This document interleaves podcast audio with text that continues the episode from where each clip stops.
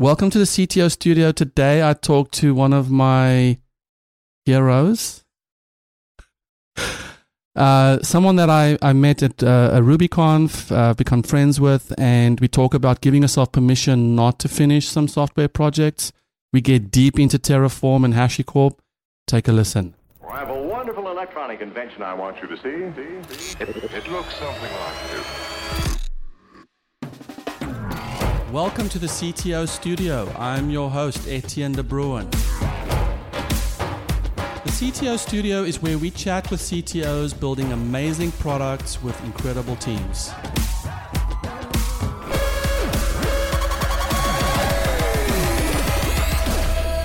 Have you chatted with a CTO lately? Evan Phoenix, have you read the Phoenix Project? No. Oh, you should. What is it? It's a Is dev- it a pamphlet that they an- give out at the grocery store? It's a novel, Okay. a DevOps novel. Oh, no, I have. Okay. Is this a one, uh, the one about the like weird calendar thing? Okay. I have read it. And this, this is, this, okay. I absolutely have read it. And We are not redoing this intro. We're going to keep keep this intro. Okay, cool. So I, I absolutely have read it, and here's here's why I was confused because I read it. Uh, that book is like ten years old, Yeah, probably, yeah, yeah. and so I read it eight years ago or something like that. And I was actually thinking about it recently, and I have a copy of it. Couldn't remember the title, couldn't remember the people. I tried to look it up, and I was like, "What do I look up again?" Like calendar fail. That's basically what I tried to Google, and I was like, it's just like people talking about how Google Calendar didn't work right. So I couldn't remember. Okay, now thank you. You've you've solved a mystery for me. Oh, s- literally now? Yeah, absolutely. Right now, because I had been wanting to go back and look at it again because we were talking about it at work, uh, and uh, but I couldn't remember it. But now I know. Now I got to go see if I can find it in, amongst my Isn't books. that but not that the uh the the sign of the times when your heart rate goes up because you don't know what to tell the Google yeah, about the thing you're trying Yeah. to find? like what is the? I have a. Do we want to go off on this tangent really fast? This is what we're doing. Okay. So there's a movie that I saw as a as a child. Uh, I must have been seven, six or seven, and it was a Japanese animation, and it scared the living daylights out of me.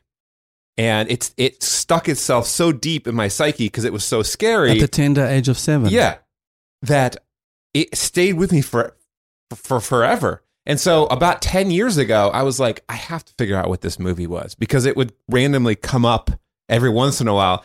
And it was that same thing. It was like, what do I type in?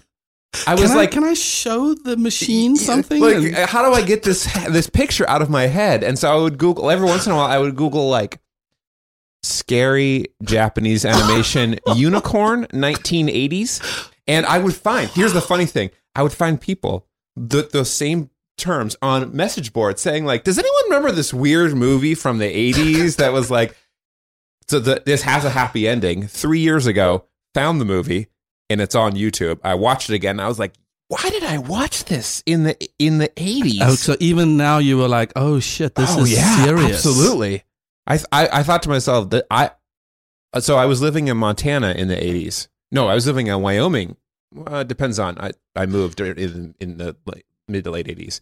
So some of one of those places, regardless of those two places, how did I get exposed to this weird Japanese animation? in- Was it a maybe some teenage kid through the through the, the VHS tape? That's what I was thinking. That's what I'm wondering because I people have talked about seeing it on HBO in the ladies, and I was like, we didn't have HBO. We didn't have cable until the early '90s, until like mm, '94, '93, something like that.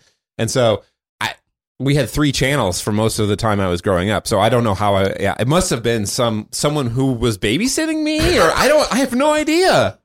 And so, were you able to sort of close the loop now? Or you, Oh yeah, I felt so much better. Actually, I, when I finally found it, I was like, this weight was lifted. What was the key thing you told seven-year-old Evan after you just watched it? Was like, Uh, it, I- you know, it was less scary seeing it Yes, as, as an adult, yes, and so actually, I, I got to kind of scrub all of those elements that I remember being like, this is the scariest scene I've ever seen. Like that was how I remembered it. I and feel afraid just listening to you. I, I'm like, and I went and watched that those scenes. I, I watched the whole movie again. It's not really that long, and um, and I would watch those ske- scenes that I remember being really scary. I remember th- thinking to myself as an adult, the sound designer on this movie was amazing because that was actually the scariest part of this movie. is because like uh, the sa- I rem- I have all of these visceral memories of this like scary sounds and all this kind of stuff, and oh, so that, that that audio memory. Oh yeah, You know, uh, this happens to me when I try to find songs that I used to love as a kid, Hmm. and I can just barely latch onto a lyric, yeah, and I'm just like, oh, I think this is what the lyric said. and then I have seen the thing where people are on message boards saying, "Does anybody have a copy of this song?" Yeah. Um, I used to listen to, uh, my mom would drive me around and just put the like top 40 radio on. And so like I have all these songs will come on randomly and I'm like, I can, I have this memory all of a sudden of like, I'm looking at the window on the landscape of Wyoming again. Like Speaking of So- that, this is a brilliant segue.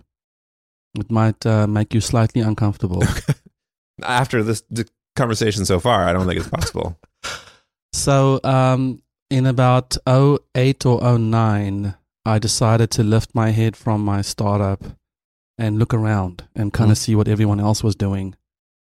And um, I built my my product content management system as a service in LAMP stack. And uh, you know, Rails had sort of matured beyond fanboy status in my mind. Um, and I was interested very much in Rails and microservices and looking at adding and um, innovating without lobotomizing by just adding on microservices Sure. and then slowly changing things. And Ruby, you know, I joined the San Diego Ruby community and I quickly became an organizer, apparently because I started SD Rails. Yeah. And I didn't, I was so new to it, I didn't realize it was the same thing. I thought Yeah. Rails was a thing and Ruby was a thing. Anyways. And uh, I ended up going to a RubyConf and um, Matz was there and DHH was there.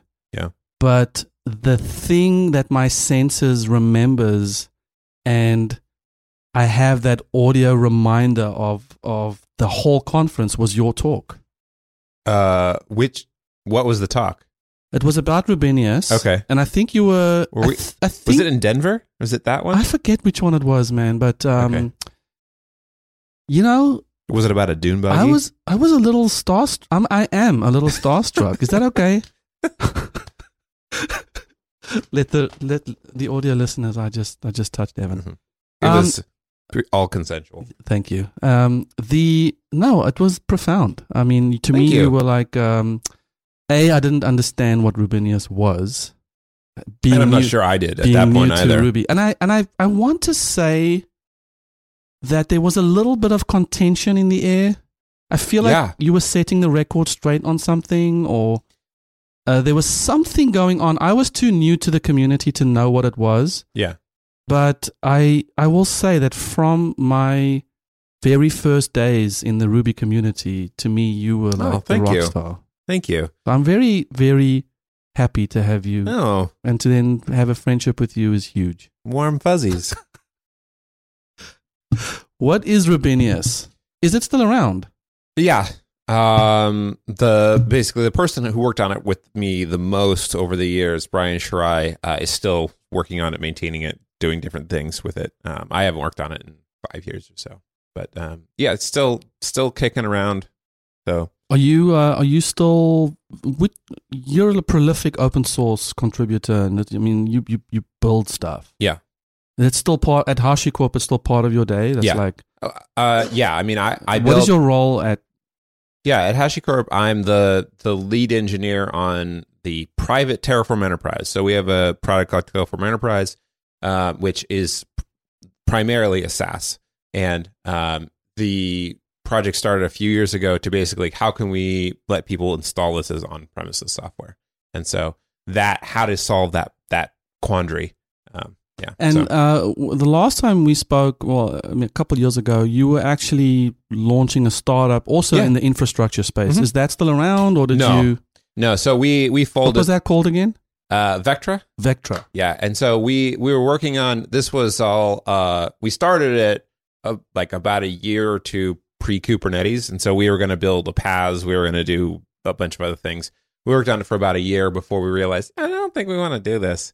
Um, and so we kind of we we switched gears. We started building a piece of what we're what I was thinking was going to be the largest strategy at the time, which was a uh, logging like a logging SaaS um, that did structured logging. Was that and- current.sh? Yes, it was. Yeah. So Yeah. that was current.sh. So we worked on that for again eight or nine months or so until we were sort of at the end of where our runway was in terms of money. And then I had to, we kind of had to figure out what we wanted to do. Mm, Um, And I, uh, I, I had some tearful weeks trying to figure out what to do, and I kind of decided like I didn't really like being a CEO, and so I was like, Mm, okay, I just mm. I don't think I want to do this anymore. So we kind of folded up shop. And at the same time, uh, we were we had talked to uh, HashiCorp about the what we were doing and stuff like that, and they were like, "Why don't you come over and join us?" So they kind of they Mm. they brought us all over. So, in a way, you're you, you get to do what you love. Yeah. But with this amazing company. Yeah, so I mean, it's it's kind of a, a it, for me, it's the best case scenario, right? Like I didn't I didn't like being a CEO, um, but I liked being able to work on interesting problems and have some say in what I get to work on and that kind of thing. And so You know- HashiCorp is definitely Yeah, allowed you know, that. Totally. You know, uh, for me, um, uh, as a, I've been programming since I was very young, and I basically built my career on building stuff. And seven CTOs, which is a people business and a startup to get CTOs in the same room Mhm. and to collaborate. I wake up at least one day a week where I think I can't do this. Yeah, Like I, not I'm tired and you know everyone goes screw themselves. Like literally thinking I cannot do this. Yeah. I'm not the person to do this. I was feeling that every morning. so you seven only one day a week. I'd say you're probably doing. You're probably right on schedule. okay, then, thank you. so- That's a nice reframe. uh, did you? Uh, what? When did you just realize? Did, did did you just? Why did you think you wanted to be a founder of your own company? Yeah, absolutely. I mean, I think I wanted. Uh, I think what every founder thinks they're getting when they started off, which is like, oh, I've got uh, control. I can do whatever I want to do. I can make the decisions if I don't want to do this, if I want to go fast, if I want to go slow. Like, I get to be the one to make Which goes decisions. away though when you have investors, right? Yeah, I mean, it does. It absolutely. Like, we had basically just friends and family money, so we didn't have real investors that we were beholden to. But regardless, if you know, we were that we were at the phase where we were looking for investors, and so therefore we were we were we would be in that boat of trying to say like they're going to dictate Mm, speed to mm. a certain extent, right? They're going to dictate how much risk tolerance you're going to have, Mm. right? It, it you know when you're when you're just by yourself or you're with one other person and you're like I can I can make all these crazy decisions. I can finally use this thing I've always wanted to use. It's like, okay, great. Like that's a super, it may be fun, but like the risk is really high Mm. for that. And so, Mm. yeah, if you're on your own, it's your own, your own, your own risk to take. But if you have other people's money and they've given you and they expect something back from you, they're going to kind of dictate your risk tolerance a little bit. Um, do you feel like the the the job or like what I realized as I started investing in my own ideas was that I thought that the tech was 90% of the problem and that the 10% would uh, you'd have to work on it but it was only 10%. sure. And I hate to say that that's build it and they will come. It wasn't really that. It was more like I have to invest in getting this tech thing out there Yeah. ASAP. Meanwhile, I realize now that the tech is 10%, man. Yeah. I mean, I, the, the, the, the actual, like, I have a friend who, who calls himself a pro- professional typist. And, and, and, but the funny thing is that, like, and he's very good at what he does, but, like, you know, we are physically typing 5% of the time, maybe, right? Mm. Um, but other than that, I would say like yes, the tech is probably ten percent, but the the like twenty five percent before that is like, what are we what are we gonna build, right? Like you know, like you so often and being like I'm always working on random hobbies and project hobby projects and all kinds of stuff, and so for me, it's like, what do I really want to put my time into, right? And so if you're a Mm. startup and you're like, Mm. oh, I've got like the universe is open to me. Well, like a significant percentage of your time has to be spent like what tiny little sliver Yes, do I actually want to take from this? Yes. And that's not really the tech, that's not the implementation. That's like What is that Yes, little yes. sliver to do? But do you think that you can you can free yourself from that s- enslavement by just saying, "Hey, I want to just do this for fun"? Yeah, Who cares? and that's that's basically what I did. Yeah. So I, I mean, you know, I have my work stuff, um, which I love, uh, but I I have, still have tons of like I start a new weird project every couple of weeks just because. So the way that I like to talk about it is, you know, people who are hobby painters, they're Mm. like, you know, and you maybe you you hear about them and you see a movie about them, and someone goes into their garage and it's just full of half started canvases, and you're like, what is all of this? And they're like, well, I paint for myself. I'm just painting for me. yes, yes. That's what my GitHub page is. That's what my GitHub repository. Well, I think I saw 160 repos in there. Oh, there's at least that many in there. I, I literally saw 160 yeah, something. yeah, and and it's That's admirable. yeah. Well, I mean, but half of them don't work Yeah, yeah. because they're not. But they're not for anybody else. But I think that you I think that is the reframe is just just do it because you just just it's just it doesn't have to freaking be a business. no, no, absolutely not. And I, I I think that I was listening to a podcast the other day and it was a technical podcast and they were just talking about the what problem are you solving like what, you know talk to your customers and I just felt like wow did all of us engineers just become these wannabe like like mining for gold hoping to strike it rich when really we probably started coding because of that craft Yeah. and that enjoyment Right, absolutely. You know, in the same way that you know, if you're a, if you do anything else, uh, engineering, computer science specifically, is such a weird, it's such a weird thing, right? Because it's part art, part craft, part trade craft, You know, and uh, I think we to get into like, well, like a engineer wouldn't just go build a bridge because he just likes bridges. First of all, they might, but. Second of all, if they had the ability to do it on the regular, just like I'm going to build a brand new bridge today, and I don't have to spend any capital time Yes, investment, yes. it's just me on my couch building a bridge. They Yeah. probably would, yes right? I mean, you would call, you would run into the house and call your wife and say, "Darling, come and look at the bridge I absolutely, built in the back." yeah, I- I- you know. And so I, I think that computer science is such a weird, like you know, there's so much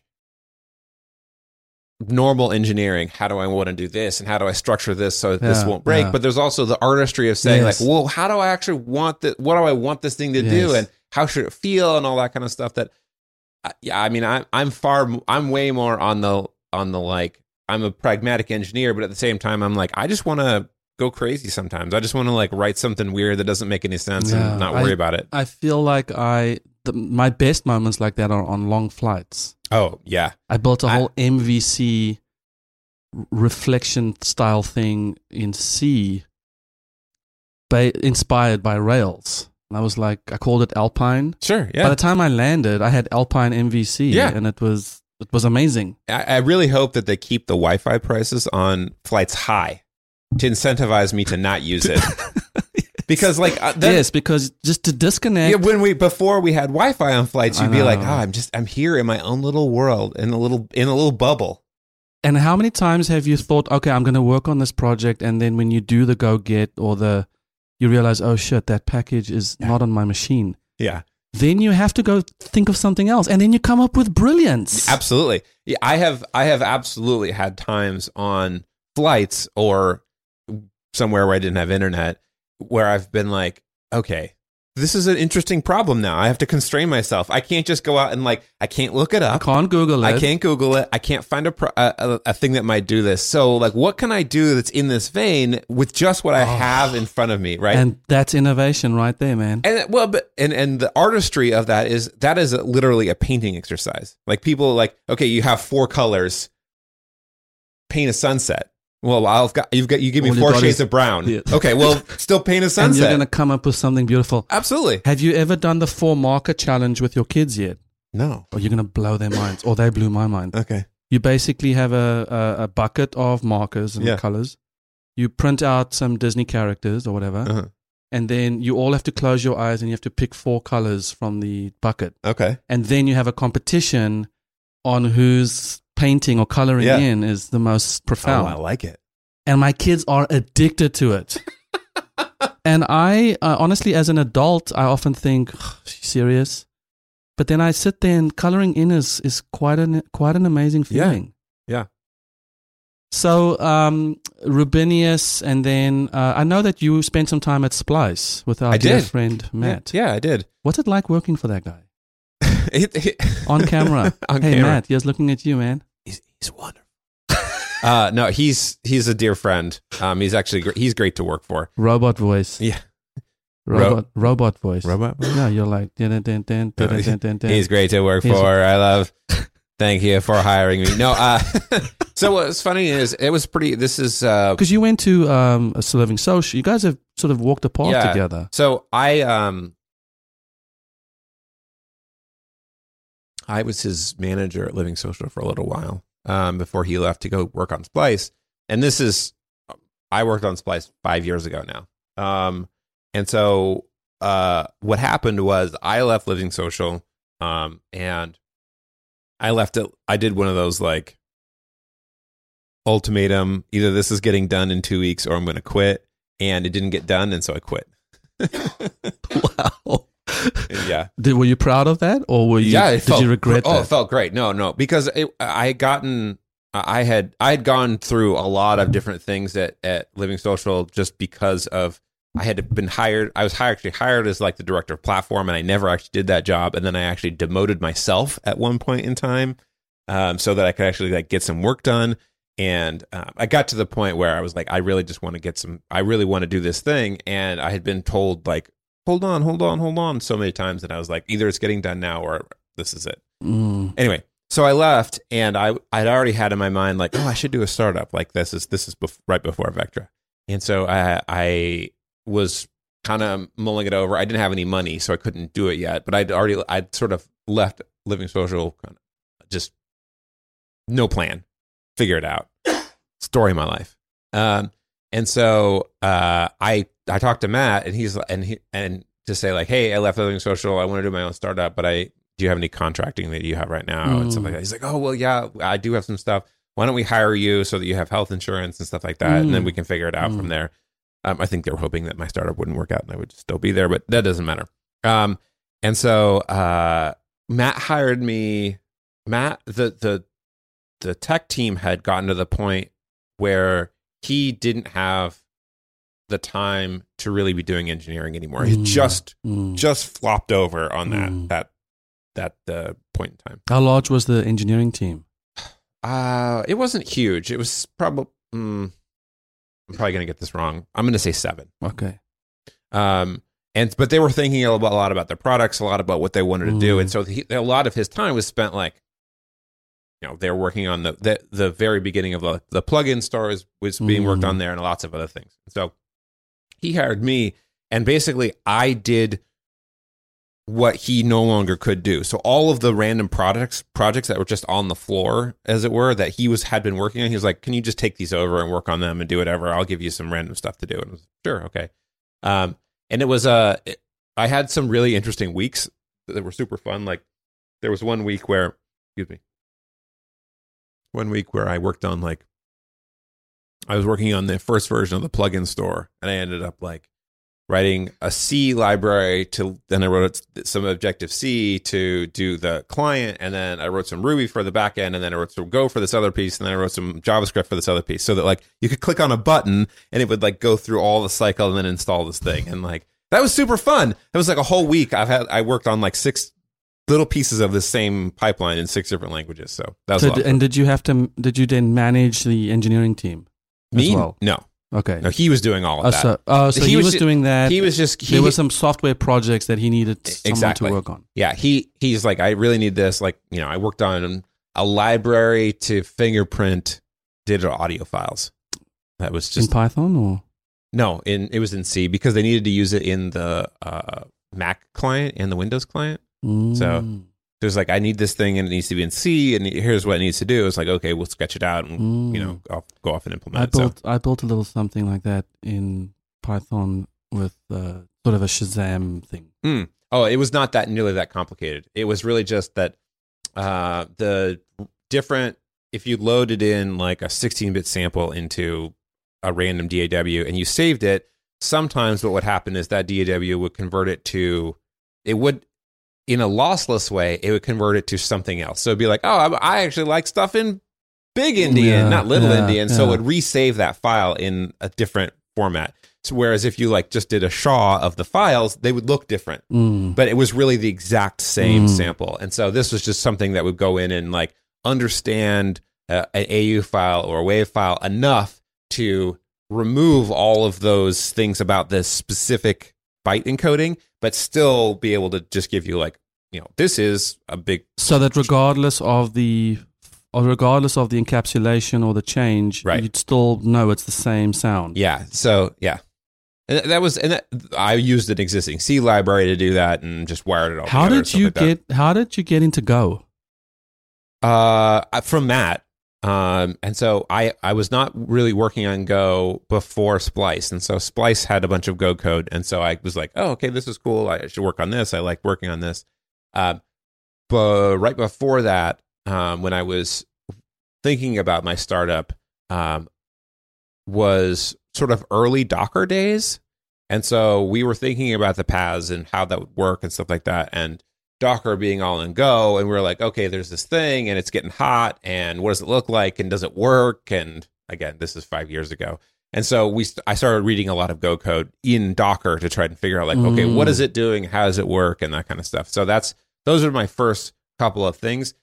Uh, and then it kind of just fits a, it fits where I want to be in the stack a lot of times, which is that I have done tons of C and C++, um, but I don't like it. I mean, it's just, it, there's a lot of, it, I feel like all the time I run into like, okay, how, how do I want to, how do I want to like account for this memory and how do I want to do this and how do I want to do that? And, uh, on the other side of things, if I'm working in Ruby or in Python or something like that, I'm like, I really want to write this thing that's just a little too low level for the where this language is, and so Go ends up being that thing that's sort of. I mean, I'm not saying anything new for Go programmers, but it's like right in Yeah, that yeah. little between areas. And was uh, was Rubinius your attempt to give you that low level protection for the lang- for the Ruby language? A lot of it, yeah. I mean, like so. Some of the stuff that we worked on, or obviously we were working on a JIT compiler, working on a new garbage collector. I think those were all, those are all just really interesting problems to me. That was why I started working on them in the first place. Um, because you want to try to say like, okay, like how fast can I get this thing? Could I Mhm. really work on it in this particular capacity? Could I write a, the, really write a network server in like a high performance network server in this language? Um, some of the other stuff that kind of came out of it that where I was trying to feel like how low can I get this thing was um, like I I wrote the original FFI layer that was inside Rubinius that got ported over and is used elsewhere Mm. because I was like, okay, I want to like write some Ruby code and I want to just glue in this C function. I want to glue in this thing from over here, be able to just kind of work on it pretty seamlessly. So, yeah, I mean, it, I would say Rubinius probably was even not even low enough for where I actually think my sweet Mm. spot is now.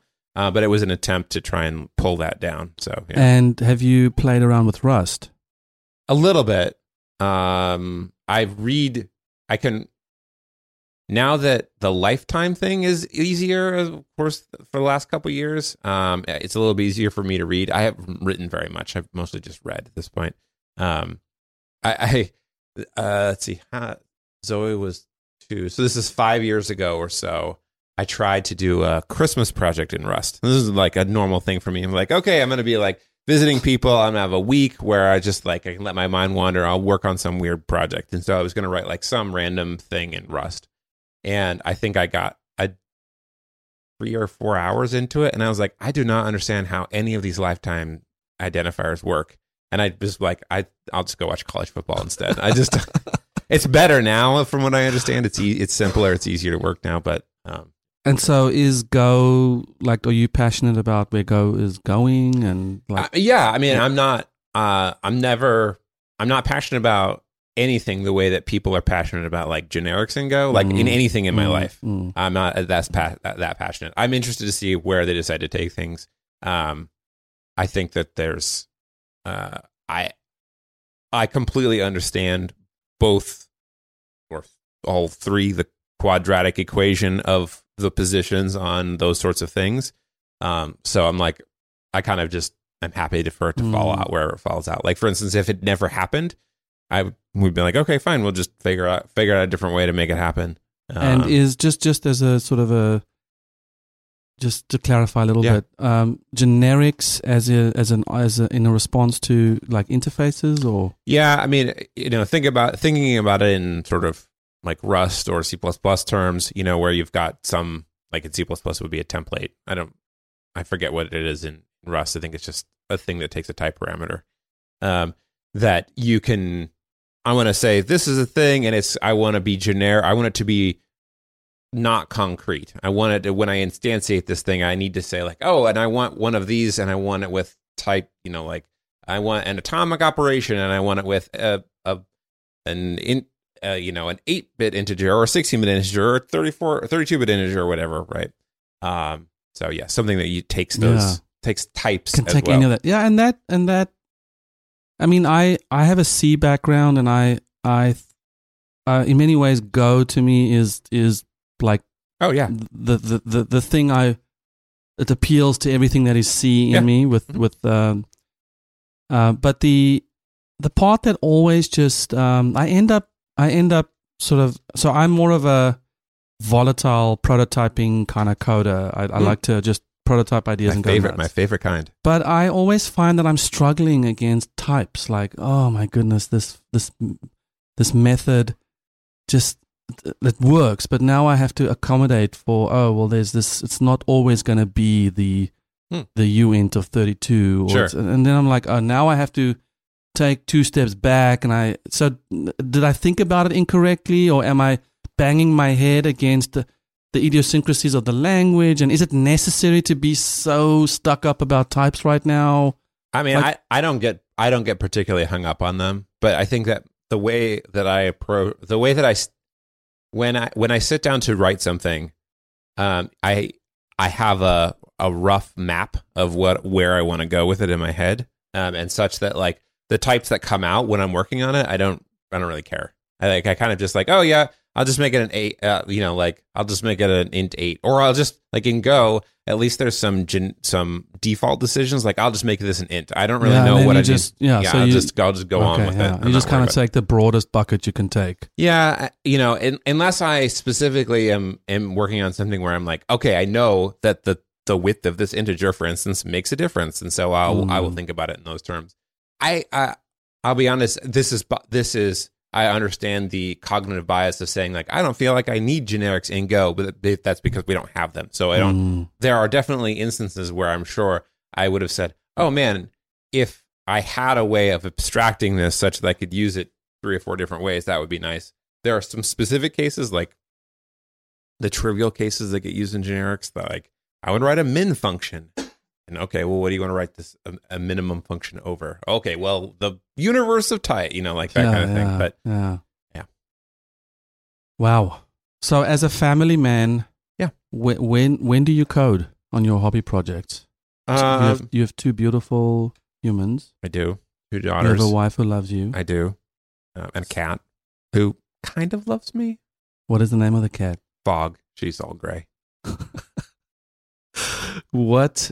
How do you manage your time as a family man then, with the coding projects? Yeah, I mean, I think that I, um, I don't, I tr- I try to be as kind to myself as I can about those sorts of things. So, um, there has been times where I've been like, man, I feel like I'm not getting a- any time to work on these projects, and what does that mean? And now I, I've I've tried I try to be kinder to myself to say like, if I don't have the time to work on them, I don't. When I that wasn't your question, but the, so the what the times that I do have are, you know, like I'll talk to my wife and I'll say like, hey, you know, like I really want to work on this project tonight. Like, okay, great, no problem. I'll, I, you know, I've got a book I'm reading, or I want to go work on this other thing too, and so I'll go work on it in the evening. Um, you know, if I want to, you know, work on it, and we we our youngest is four, and we still institute like weekend nap times, and so they're like, okay, like you're gonna go take a Mm. nap for two hours. Mm. I'm gonna go work on this thing for two hours. Mhm. Um, but again, I try to be kind to myself to say like, there have been times where I'm like, okay, great, I've got this two hours upcoming. I'm going to make all this progress on this thing, and I like build build it up in my mind, and then the the two hours will arrive, and I'm been like, I think I just want to play Overwatch Mm. for two hours instead, Oh, and, and and that's totally fine. Um, and I have to be kind to myself about that kind of thing. About that is interesting. I, I, I, I, I relate to that. Yeah. It's like when the time comes, you've been waiting for it all morning, and you're like, mm, I, I, I, just don't want to do this right now. I, I, I, in the same way that like I was sort of talking about it as you know a, being an, a hobby painter. I kind of think it, I think of it in that same way, right? Like if you sit down to do it and you're like, I just don't have the energy, I just don't have the mental energy, then don't do it. You're doing it for fun, right? right? It's not a job. I think supposed to I be. lost that. I think I lost that. I'm I'm I'm 46, and I think I think startup life has robbed. Well, I don't want to be a victim, but I feel like I have been caught in a rut of every single character that I press out of my fingertips has to contribute to some monetary opportunity. and if you're not doing that, then why? Yeah. I mean, like I, I, I definitely don't feel that way. Um, have But- you ever felt that way? Oh, absolutely. Yeah. absolutely. Um, but I have gotten, I, I don't want to feel that way. Oh, oh. And I, I think that for years I would, I would feel like, well, I can't work on that because that's not going anywhere. And I got to the point where I was like, why, why do I bother? Like, what is like, who am I? Who, there's no one here. It's just me. I'm having this. My boss is telling me I Yeah. can't work on this. Yeah. So what I do now um, is if I sit down, it, what I've what I've started to do is identify two separate emotional states. One is that the one usually that accompanies the like, okay, I've got two hours upcoming, and I'm gonna like do, I'm gonna get some work done. Right. That is a separate thing from I'm gonna work on project X.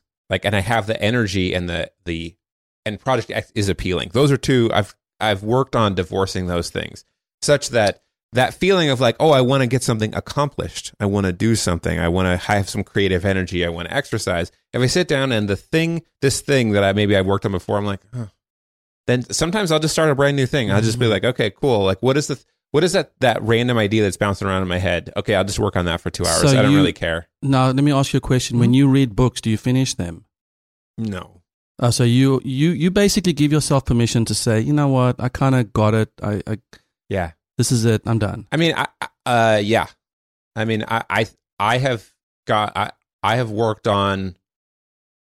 I try to work on as much as I can, being honest with myself about like this is my own happiness, right? Like I'm bleeding days, I'm bleeding hours away all the time right here. I should be doing the things that I want to be So doing true, for my man. own happiness. I feel So- like I'm on that journey right now. You're- Yeah. You're, watching that happen. I, d- I showed our friend Matt a little prod- prototype I was building the other day, and he was mighty impressed and loved it. And I was like, oh, but now I just have to like, how? Do, what is the? I feel like I've solved a problem that no one has, and how do I ma- map this back to the market? And he just looked at me and was like, dude, you just built something really nice. yeah, enjoy it. Yeah, just it's it was just for you. Like I've I've I have written the same weird crypto peer to peer program like four or five times at this point, and I, I keep thinking like, well, like why do is that? What does that say? I think all that says is that I really like the beginning of that project. That's all it says. I just don't like the middle or the end, and so I just keep going back and starting over at the beginning. maybe maybe I will do it. Uh, maybe I will get to an iteration where I was like, oh, now I want to do the middle, but I just haven't gotten there yet. I'm so in love with the beginning of this project. I can just see CTOs say to their CEOs, "Oh, I just, I just love the beginning of this project Yeah. so much." and the, you know, I, I mean, if you're if you're your own CTO of your own life Yeah, and, then- and then your own happiness, then yeah, you start it five times, and who cares? no, I think that is uh, th- that is that is a rule to live by. I feel like I'm going to give myself permission. I have about six or seven things that that whenever I'm in that context, I think, "Oh, this is this is going to be so fun to do that." And then somehow I get bumped out of that context into the mm-hmm. other one. I'm like, "Oh shit, okay, there's this one as well." Yeah. And then I'm and then eventually I'm just paralyzed. I'm like, I'm, I'm just gonna I'm just gonna watch BoJack Horseman. Yeah. I mean, I think that, uh, and then, but the, the thing that you have to give yourself permission to do is that, like, do you feel guilty after watching BoJack?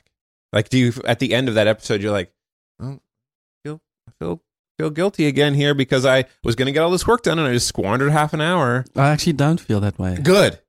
Because that's the, I mean, like, I have ha- absolutely had times where I would, where that would happen, where I'd be like, oh, oh man, now I just squandered it again. You know, Uh-huh. like I tried. And now I'm just like, well, if that's what I wanted to be doing with my time right now, then that's that's what I did. I, I do have projects that the other the other aspect to this sort of e- equation is I have projects that are done. Like I have software projects that are finished. Um, I wrote one actually really early on in Vectra um, that Vectra didn't go anywhere. Kern didn't go anywhere. This project I wrote, and I was like, I'm just going to write it soup to nuts and put, be done, put it out there, and it's used like it's a it's it's used. It got picked up and it's used inside Kubernetes now. What and- is it? Uh, there's a I wrote a Go JSON patch library, and it's just JSON patch. It doesn't. I mean, it has like th- three operations. It's kind of like apply a patch, make a patch, and then like manage a merge patch, which is a different. Like there's two RFCs that it, it implements, but it's done. It implements the RFC. I get occasional bugs where people are like, "Hey, it doesn't do this right." I'm like, "Okay, yep, I'll merge your thing, done." But like that is interesting from a from the other side of this, which is that like you know you've got projects that you're always you're continually starting, but let's be honest, have you ever worked on a software project that's finished, like actually finished, not just like we've decided not to work on it anymore, right? Yeah, no, that's And so this is this was really interesting for me because I was like, I'm done. I am. This is. There's nothing else to do. If there's if the the bounds of this problem space are bigger, it's not in this Yes, package. It just doesn't. yes. That's some some other concern. And so now I know, and that was good for me because now I understand what it looks like to have a, a finished project, which is fine, but it's it doesn't. I- I like that that that that people use that piece of software. Mm. That process piece of software, I'll be perfectly honest, doesn't bring me joy. It's just it's there. Um, it's a liability. It's a burden for me, but it's not a big one because it's done. But it's not like, and so having finished a piece of pro, uh, of software, now I realize that the joy is not in the finishing, oh, right? Because right. I finished something, and now I'm like, And oh I yeah, like, uh, okay. and now Uh, you have to do mer- merges and Yeah, you have to feel Right. So the the joy is at the beginning. The joy is all about the like, oh, I've got this crazy idea that I just want to go implement. I'm. Uh, I I read the the Walter Isaacson book on Leonardo da Vinci, and it was always interesting for me how he was on consignment to do all these amazing statues and paintings, and how he just struggled through those. Yeah, you want to talk And- about somebody who starts things and never but finishes them, his notebooks are like Yeah. all these unfinished, thousands and Yeah. thousands of unfinished ideas. right? Because the the the creative energy, the joy for those things is not in the finishing. It's in the That is like, profound. yeah. I mean, like all like the flying machines and stuff like that. Those he's he's not he's not ri- doing those and being like, what's a better way to get from Milan to Rome? He didn't write those for that, right? He just wrote those because they're like, this is a crazy idea. What if it. it's a spinner thing? Yes. What if it's Yes. like a man that looks What like a chicken, right? I mean, like. Wow, man, I love it. Are you, are there any conferences that you're going to or speaking at that that's exciting you? Or I haven't really been like so. I'm still involved with Ruby Central. Uh, oh, so on- yeah, you plan conferences? yeah, I do. Yeah. So You those know, I so I plan conferences now. we should plan conference. No, uh, Uh, that, that- doesn't that work. work? I mean, it almost worked. you know, uh, Ruby Conf used to be like right after Uppsala for a few years. Like they were like, oh, that there'll be similar crowds and stuff like that. I think I don't think that lasted too long. A couple years. That was before I was a. So uh, I um, started this little CTO conference, Mm-hmm. which I call 0111. And um, uh, so I kind of went into this whole conference planning thing a little bit, Yeah. which in and of itself is incredibly rewarding. I mean, Talk about something that never you never finish. Yeah. Um. all conference planning is unfinished. Yeah. You the the event just occurs and you're like, okay, I guess we're, I guess we're somewhere in the planning phase, the event actually occurs. Yeah. And, So- then you, and you're like, I guess we're not going to finish this. We already did the event. What are you seeing at RubyConf and RailsConf? Like, what what are you seeing? Yeah. Like 2018, 2019. What what's happening? Yeah, so I mean, I think that the and the, we get this question fairly often when we're talking to people about the conferences, which is the Is like Matz still alive? Is he? maybe still he's doing great, still still alive, still uh still comes. He's very um he is very gracious with his time. So you know, like we schedule the conference, we talk to him about when we're going to schedule, and he you know he's always there. So uh, and same same with DHH. You know, with with RailsConf, you know we talk with him about his time and make sure that he can come and all that kind of stuff. And Uh, there's been one instances where he, one instance where he couldn't make it, but for the most part, again, super gracious with with his time. Um, I think the interesting thing for me is people say like, "Well, I thought that like JavaScript was new hotness," and so like, do people still go to RubyConf? People still go to RailsConf? Uh, yes, the, is the answer. Um, our our attendance hasn't hasn't dropped off, but I think the interesting thing for us is we always ask like, you know, for how many people is this your first time at this conference? Mm. And for both of them, we get about half, which is a huge number to think about. To think that like every year this is the someone's first RailsConf and this is someone's for or this is someone's first RubyConf, and there is a core group uh, that is you know coming that has been to all the conferences, but I would say that represents maybe twenty to thirty percent of the of the total number of actual attendees. That a huge number is people who That is amazing. And we're talking like attendees in the high hundreds or thousands? or- thousand. So so uh, RubyConf is around eight hundred. RailsConf is around twelve hundred or so. so. I would be interested to know how many people go the second time. Uh, it's there's a drop off. Um, so you know if you have fifty percent that are brand new, I would say probably uh thirty percent. This is their second time. And are you still involved with Ruby and Rails Conf because it's sort of just it's it's it's it's you just it's your people, it's your tribe, you love it. Yeah. It's Absolutely. I mean, I it's it's far more. I just saw your eyes change a little bit. You were you you had a sense of belonging. No, it is. I mean, it's way for me. It's way more about community Yeah, than it is yeah. about the actual technical stuff at this point, right? Like I have, I made like I cut all my professional chops in the Ruby community, um, and so I have tons of friends that are in that are I know from the Ruby community. Uh, that are still there that like you know I go to those conferences to see Mhm, them and to hang out mhm, with them and stuff mhm. like that. And I think that the the thing that we talk about is that w- we know that that's true for other people. And so it's important that we make sure that that we have an environment in which those people who feel like oh i want to be coming back and i want to be seeing my friends and i want to be doing that can still feel like it's their conference as well right? We don't want to make it you know we still have 50% new people. So we're like okay we always make this joke um, can we do another, should we have another testing track? Like that we always have that joke because it's been every time. And then we say to ourselves 50% of people are brand new. So you could literally do the same conference the exact same talks every single year and you you you would still hit. You still would not people would still be like oh it's a great talk. I'm glad i i i'd never heard any of this stuff before. Um, we don't do that obviously but that's the important thing to remember is that it doesn't we're as a conference organizer that has all these new people all the time it doesn't have to be every every session doesn't have to be something you've never Mm. done before Yeah, and I think the I think the thing that I'm um, uh, learning as well is that the the camaraderie of people seeing each other again. I think as an organizer, you're tempted to go down you know the other route, which is you know the celebrity speakers, the Sure. the the cutting edge topics, Mhm. and then uh, and then time and time again with the survey feedback, it's just people just Yeah. loved the way they felt and felt connected and Yeah, absolutely. And, and we get that a lot in our surveys. Uh, you know, we try to make sure that the space is conducive to like people just hanging out Mm. and like having that kind of thing. Um, you know, we try to make sure that, um, you know, there's, I guess, not to not to poo poo my own event here, but like I try to think of, I try to make sure that there's at least two or three talks that I would want to go to at the Mm. at the, the at the conference, and the reason is that like I understand that I represent a very weird slice of the Ruby and Rails community, having been to so many conferences and having an in on so many topics and speakers and all that kind of stuff.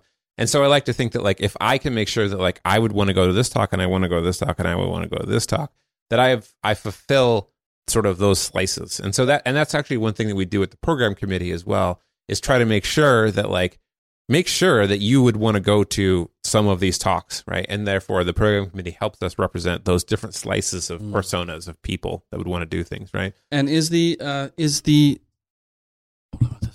is the uh, is Ruby still more the uh, purists and the uh, systems type people, and Rails more the application developers? And uh, I think I used to A little bit, yeah. one was more commercial than the other one, is what Uh, yeah, I used, absolutely. heard people saying. Yeah, we definitely RailsConf is definitely the more commercial one. Um, you know, like we put a uh, we always have a big sponsor hall. Uh, we you know make sure that it, it feels that way, and that's a really carryover. O'Reilly used to do all of that on the show management side before we took it over in 2012, and so uh, we kept, we've basically kept it the same since then uh, because that we felt that that was a good like that's what sponsors wanted. That people liked having a big sponsor hall uh, and being able to go and and interact with the sponsors and and having a slightly larger conference feel. Um, whereas we, yeah, we think of RubyConf as sort of the more community conference. I don't. Some people would say that it looks, it feels like it's just thrown together. It's very much not thrown together. We actually try to make it feel a little bit Mm. like, oh yeah, yeah, no, we're just our friends getting together. Yeah, Let's just yeah. invite 800 of your friends and let's go to a conference. yeah, like we actually want to make Yeah. it feel that way because it feels very, it, make, it helps people feel like, oh, it's just this authentic community atmosphere. And, uh, and honestly, uh, that's how I, I went to a few, and and uh, and that's how I felt. I Right. felt actually, I felt more disconnected from the Rails conference than I did from Sure. the Ruby conference. Um, yeah, and, and and to DHH's credit, I I remember standing in line to shake his hand, and for that minute, I felt like the most important person in his world. Yeah. I mean, yeah, he's again so so gracious with his time. Um and yeah, we love having him. So So can I can I go back a little bit to HashiCorp and Terra, Terraform? Sure, absolutely. So, as someone who isn't actively scaling a company and who feels like every morning I wake up, there's a new AWS service or a new something something. Doesn't feel that way. Uh, what what is Terraform? Mhm. Uh, and I know it's in the context of a suite of products that Yep. HashiCorp does. So if Yep. you could talk about that a little Sure, bit, absolutely. and then if you could just kind of slip in what exactly Kubernetes is, Yeah. Uh, in a way that will make me feel like I actually knew what it was, as opposed to like, oh shit, I should have known what he just said. Sure. So, So uh, be gentle, is what I'm saying. Okay, be gentle. Um, you're gonna have to remind me in Oh, case I go off on a tangent here and bring me back. So Terraform is a orchestration tool. Well, okay, that because that's a meaningless word in this context. So let's say that you have decided, you know what, like I wanna I wanna use the cloud. I wanna put stuff in AWS. It's the easy one to use. And so AWS gives you a whole bunch of services, and you think about them as sort of primitives, as things that you can use to implement your thing, right? So you might decide, okay, well, I need to use a database, uh, and I need a, a, a place to put like uploaded files, and I need a server to run this thing on. So AWS, you have to, you have, Terraform doesn't help you understand how to map those concepts to the AWS ones. You have to do that on your own. But once you've done that on your own, you you decide, okay, well, uh, I need I'm going to need a, an RDS database, which is their Mhm. database product. I'm going to need an S3 bucket, which is their place to basically store any blobs, and I'm going to need an EC2 instance, which is just a place to run whatever programs you want. And so you absolutely can go through. They have a console that you can go through, and you a web console. You can click Mhm. through and make make RDS instance. Yeah. You can type in some details. Make S3 bucket. You can type Which is the details world I'm in. and, and that's not very common. Um, so let's say you did that, and now let's say you need to do that fifty times Mm. because let's say you have fifty apps, fifty microservices that all use different databases or whatever it might be. The management of trying to understand who. What's the EC2 instance used for, and what's this over here, and what's that over there, and how does this I've had work that together? feeling with like four EC2 instances. Yeah, Like, right. I'm like, what is this again? Yeah. Um, so what Terraform does is it gives you a place to define all of those things that you wanted, and as well as treating it like code, so you can abstract it. So you could be like, okay, I want an EC2 instance, and I really these fifty are all the same. The only difference is the color, something like that. So you can have a you can abstract this idea of an EC2 instance into a module, and then you can basically invoke that module to say, give me an EC2 instance. And then what you can do is you can say, give me 50 of those Mm. instantiated with different Now, is this is this the world when, when I had my startup? Is this the world of Puppet and Ansible and is is, is a It's a, it's a little bit below it, A little bit below that? a little bit below that level, right? So in the case of Ansible and Puppet and stuff like that, those are typically, they have grown functionality similar to Terraform over time, right? Like I know Puppet has a bunch of modules to like create databases and interact with uh, with uh, AWS things and stuff like that. Um, so you can do similar things, but I think that at least I typically think of Chef and Puppet and Ansible as the like I have a compute, I have a computer somewhere, and I want to configure it to do X, Y, and Z. Okay. right? Whereas Terraform is more. This is the way we like to deploy, or this is the the, Yeah. the, the DNA of our Yeah. infrastructure. I guess the the an, an analogy to use would be like Terraform is the thing that like puts the roads down and all of the houses and where all the mailboxes are and stuff like that. And Chef and Ansible and Puppet are the things inside the houses of how you decorate it, Mm, mm. right? That, that's helpful. Um, and so the and know it's, it's it's open source, it is it's open source. and HashiCorp does the managed service of that. Yeah, so we have Terraform Enterprise, which gives you a bunch of collaboration features that aren't in the actual open Okay, source. Okay. And is that what you're doing? Yeah. So what I work on is private Terraform Enterprise, which is the on-premises version of our sort of the the the app that is normally in the SaaS. Yeah. So when a CTO is listening to this and they aren't using Terraform, Yeah. And they are manually configuring things, Mhm. or they're using a different service, which I think Amazon's is Cloud Formation. Or, Yeah. Uh, when should they say, okay, it might be a good time for me to explore using Terraform? Sure. Yeah. So there's I'll, I'll do the first one first and the second one second. So um, the the easy one, if you're thinking about should I use Terraform, is to say go in and look at your bill, and can you tell can you explain what every single line item is on your Oh. bill? And if there are things on your bill where you're like, I don't know what these EC2 instances do, then it might be time to think Mm. about using Terraform. Um, one of the things that Terraform Which is really early on. I mean, yeah, I, feel mean like that, it's- yeah, like nowadays, nowadays, yeah, yeah, yeah, exactly. Like nowadays, that's any time you've gotten like almost pre-production, right? Yeah, absolutely. And then the ironic part is that adopting Terraform early is easier than adopting it later. which is what's going to be one of my questions. yeah. Um. So, uh,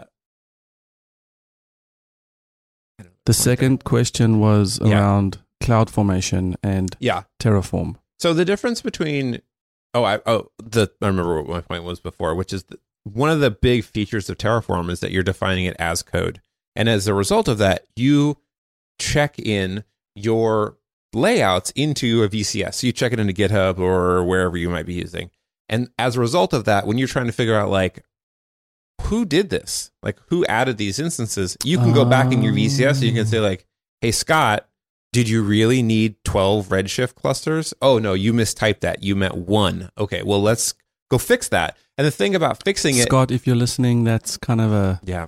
kind of a way to manage you right yeah now. i mean like get some code reviews. Um but the nice thing about terraform is that you change you you change that 12 to a 1 in your terraform config and you tell terraform to apply that and it says okay i'm going to go delete 11 redshift instances and it just basically does that for you Oh. right So if I, uh, so one of my challenges, just as I'm prototyping things, is always the where do I put it to make it go live. Mm. So you know, you can go to Heroku, you can Sure. you can fire up those instances. Is could Terraform be a way for me as a lone coder to just document, like you know how we all used to git push our shell scripts, Yep. and is it is it a, is it a way for me to just have my deployment strategy in my back pocket? Absolutely. I mean, I have used it in that exact same capacity um, on AWS, where what I'll do is I'll have something that's like, oh, I've got, I need this, I need a database, I need this other thing, and then I needed an EC2 instance. I mean, the you have to craft it a little bit specially because, like in the case of EC2, what you end up doing is there's a way of injecting just a shell script to run on boot, right, in an EC2 instance. And so that is one just quick and easy way. Like, okay, go run this thing, and maybe that thing is going to run Ansible, maybe it's going to run Chef, maybe it's just going to like download your program and then just run it on a port and just okay, we're good, good to go. does do you make it easy to manage all these the security credentials and the IAM profiles and all that stuff? There are Terraform resources, which is the primitive for the thing that exists out there for IAM roles and all that kind of stuff. So you can go through and you can define a, a Terraform module that's basically just like how do I want to how did I want to set up the users? Oh, I wanted to I wanted to make a user Mm. called Evan and I wanted to give Mm. him these permissions and I want to do that sort of thing. So yeah, you can absolutely manage it. That And then way. where do the where do the private keys go? So in the Terraform, what so after you run Terraform, what you get is a state file, which is uh, just basically like what what is the lay of the land? What did I do in this particular instance? And that's how, by the way, when you change those that twelve to a one, it knows I need to go delete eleven of these because it's it tries to reconcile the state file with what it has defined, right? And so in the case of those secrets, they actually end up in the state file. So you have to keep your state file secure. And that's one of the things that Terraform Enterprise does is it actually does state file, it holds the state file for you and it does all the encryption and all the management of your state file. So you don't have to do that. Mm. There are built into the open source version, there are ways of managing your state file. So you can manage your state file by pushing it out to um, to S3. Um, you can you can just have it on disk and you can we don't usually recommend people checking at VCS, but we know people do it. Um, and put it on a USB stick and put it on your keyring. Absolutely. Perfectly valid place to put it. And so in that side, that state that state file would have your secrets, and you could go in and you could run like Terraform state list, and it would give you a list of all the resources. And then if you were like, and one of those would be like an an an IAM user or IAM role with a name, let's say Evan. If you did show on that one, um, it would show you. You could look at like the keys. It would give you the access key and the the secret key. So then in your dev team, no one is logging into a console and doing anything. It's all happening through a Terraform script or something. Correct. I mean, you may log into the console to, to double check something or go look at billing history or something like Mm. that, but you, you try and shy away from going in and clicking and making a bunch of things because then they're not, yeah, they're you're not, not, tracking not, not them. tracking it. No, I love that. Um, do you uh, do we you didn't, have? we didn't answer about CloudFormation. You want me to answer that one? We haven't, and you also haven't slipped in the Kubernetes thing yet. Okay, we'll do that. Okay. okay. But I want the second answer as well. But I do want to just say, Yes. With Terraform, do you have to specify an AWS account, or is does it obfuscate the whole cloud, the infrastructure? So, Hmm. what I did in uh, Amazon, I can also do in Google or Good question. and or Azure. Yeah, so it does not. It is not agnostic. So when you make a thing uh, on a, on AWS, you have to do it with the AWS related primitives. And the reason um, was a very specific. They did this on purpose when they were working on Terraform really early on. Uh, Mitchell and Armon, um, they made this decision because to to not abstract it, but in their, but instead to give you the tools to write the abstraction yourself if you if that's what you needed because the the com- base the common denominator amongst that you would have to be to be agnostic amongst all those three would be not really useful right? It'd be like oh, i want a computer and here's an ssh key and make give me a computer with an ip address like that it, because like for instance how do you secure how do you do the security of an instance between AWS and Azure? Totally different. Security Mm, groups and what mm. what what all of the things you have at your disposal in order to secure them are completely different. And so it doesn't. There are uh, p- folks who make modules that are meant to be more agnostic, but they le- they have to leave these big holes in functionality Mm. because they just don't map. Mm. So- So if you like, if you are, the, the point you're making is if you are baking redundancy into your Terraform uh, strategy, you can just go and programmatically do that. Yeah. So when you say computer, it's a label for other. Exactly. It can just be a module called server. And inside that thing can say like, okay, yeah, I wanted to make this is a server to make it on Azure and this is one to make it on AWS. I do have a world where I wish that instead of saying Siri or Alexa or Google, we were saying computer. You can turn that on. You can make your Echo respond to computer. And then you can talk into your mouse and you can go, hello, computer. computer. I'm, I'm excited for that world. Okay. Um, as for CloudFormation, this is a good segue to that answer, which is CloudFormation is AWS only. So if you wanted to be able to orchestrate things that are not AWS related, um, that would be where Terraform comes in. And like the simple example here is just that like you use a different DNS provider and you want to set up a DNS record and it's not Route 53. Mm. There's a Terraform provider probably for that DNS provider. You can go set that up, right? Uh, you mean in the sort of the public domain? Uh-huh. What I mean is someone's already done that. Yeah. There's tons of modules. There's Oh. tons of modules that provide So beautiful. tons of resources throughout, you know, vast swaths of services what, out there. What is this common theme with you, like this whole infrastructure thing? I think it's fun. I mean, you I- I guess let me. I just want to ask. yeah. I want to know how you got into computing as well as part of your answer. Yeah. Um I I kind of got well, I mean like I I I got a computer when I was I don't know 10 or so uh and I would I loved upgrading MS-DOS on it. Uh no, I did. Like I I distinctly remember going to software etc in the mall and getting the like w- like uh, MS DOS 622 update disk and being like, yes, I wonder what's going to be on this puppy. Um, so I, uh, I really, I think that the way that the computer has to operate at that sort of that below the shine level is almost more interesting than the the shiny part. Um, a part I why I think that is I'm not sure. Um, I love the like how things work books. Like this is what the inside of the machine looks like, and so I love that. Like how does this thing actually operate, and what does it look like, and can it be made to work better, and why does it do that? And um, I have a that that just that sort of Mm. tickles my fancy. Um, yeah. Uh, No, you answered it. yeah. Okay. Nailed it. I guess my my if you can extrapolate Yeah. that, where is this going?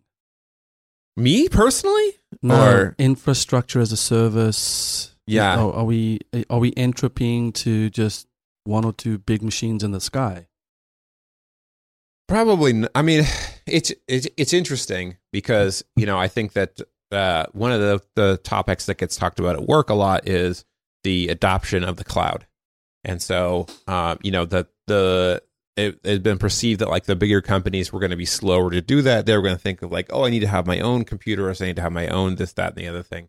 And it turns out that um, the big clouds are better at running computers than they are at, at it. And so they've kind of realized like, oh, I should go and I should start to put stuff in AWS, and I don't need to be putting it in my own data center um, in the basement or whatever. And so I, th- I, think that the interesting thing is a kind of a question of like right now, Amazon gives you computers and services, but they also give them to you somewhere on planet Earth, and you have to make that decision right now. You have to Mm. say like, oh, I really want to run this thing, and I really want to run it in Sao Paulo. I really want to run this thing in Frankfurt, whatever. Um, I think that the, from my perspective, the like the ten year horizon that would be interesting is where you don't have to make that decision anymore, right? Where you're like, I just need a, I just somewhere on planet Earth, I'd like a server, and I need to do these things, and you don't have to make the decision about like, well, where, like, what data center do I put it in? Because how do you pick? Like, I started using US West 2 at one point in time, I guess because I'm on the West Coast, but there's no there was no, rhyme or reason. yeah. Um, and so I think that abstractions that things that give you abstractions that are more like I, d- I actually just want to think of it like a fully abstracted thing, and where the implementation of that might mean that like like let's say I I want five servers and I'm getting requests from a bunch of a bunch of places and the cloud decides you know what? This server right now isn't doing a lot. I'm going to stop sending it requests and i'm going to shut it down and i'm going to bring it up over in japan because you're getting a bunch of requests that are coming from that japanese from the from asia pacific. And now that server is just running closer to those things and i didn't know that it moved. It just moved on its own. I think that is probably the most interesting thing uh, because you still are making decision about putting a computer in someone else's data center Yes. literally in a place like in a physical yes. Location not, literally not in the cloud. no, it's just someone. I mean, it's always going to be someone else's computer, but it doesn't. It has yet to live up to the cloud Mm. aspect to it. You still are making those decisions now. Other clouds, um, like I know Google. I'm pretty sure Google doesn't have regions. You just have everywhere, but you still are make, you still have to make a decision about where this thing's running. And then once it's running, it's running. You got to Mm, just mm. you you know if you want to move it you want to do something else and I, so i think that starting to if com, if we abstracted at the at those layers the idea that a computer is or is not running that becomes this super Mm. interesting little Mm, nugget mm. to say well i don't know like if it's not getting any requests don't run it Yeah, and it, and and that'll create this this this feeling of just we're in this this network fog. It just Yeah. is. It just is. Yeah. And I mean, and that's what the the the, the desire for serverless is. And with Lambda and all the other functions as a service, that's the that's the appeal. Is to say like, I don't care if you run or not, just run when you need to run. yeah. And I just have this little idea, this business Yeah. logic, just go do it. Yeah. Does And that excite you, serverless?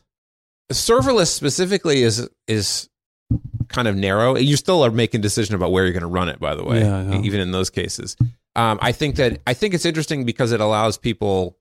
Uh, I'm I'm all, all in favor of more constraints and seeing what people do with those constraints. Like I know Lambda, you can only run something for like five minutes at most. Okay, great. What are you going to do with those five minutes? Mm. Right. That's an interesting. Like how are you going to build a thing that only works in that way? Um, I think that those functions are meant to be like do a thing, get get back to me. I don't think that they've they've haven't at least to my knowledge they haven't gotten over the point of being like run a just run just like go compute some genome stuff like just do whatever you need to do and if you decide you know you want to take a break take a breather start yourself up in another data center somewhere like we haven't gotten to that point that I think is the interesting bit to me um, I mean part of the reason it's interesting is because it's foggy in my mind. Whereas serverless, I can see how serverless works. Like in my mind, I can see that like, okay, you put that file there and you got this request and I started this thing Mhm. up over here. Mhm. Whereas like true, Like Location om- independent. Omniscience. yeah, is foggy in my mind. Yeah, and that fog is interesting. yeah. So now that we've gotten through the intro, I can now ask you, Evan. Evan, we're we're done, man. We're done. I done. don't know how this happened. This is what can- happens when you talk to me. Ask my coworkers. No, no, this is what happens when you're having too much fun. Mm-hmm. Thank you, brother. Oh, my pleasure. Thanks for hanging. Any questions for for Eric or? No. Okay, Scott? No. Scott. Yeah? Scott. No, no questions. Okay, brother. Thank you. Absolutely. Have you chatted with the CTO lately? Hi, thank you for listening to the CTO studio. If you don't mind, take a quick second and please rate and review the show. It helps us a lot. Go to the CTOstudio.com for more information on what we're doing at 7 CTOs. We also have a video or two for you that could be a helpful resource for you as you're managing your company. So thank you for listening.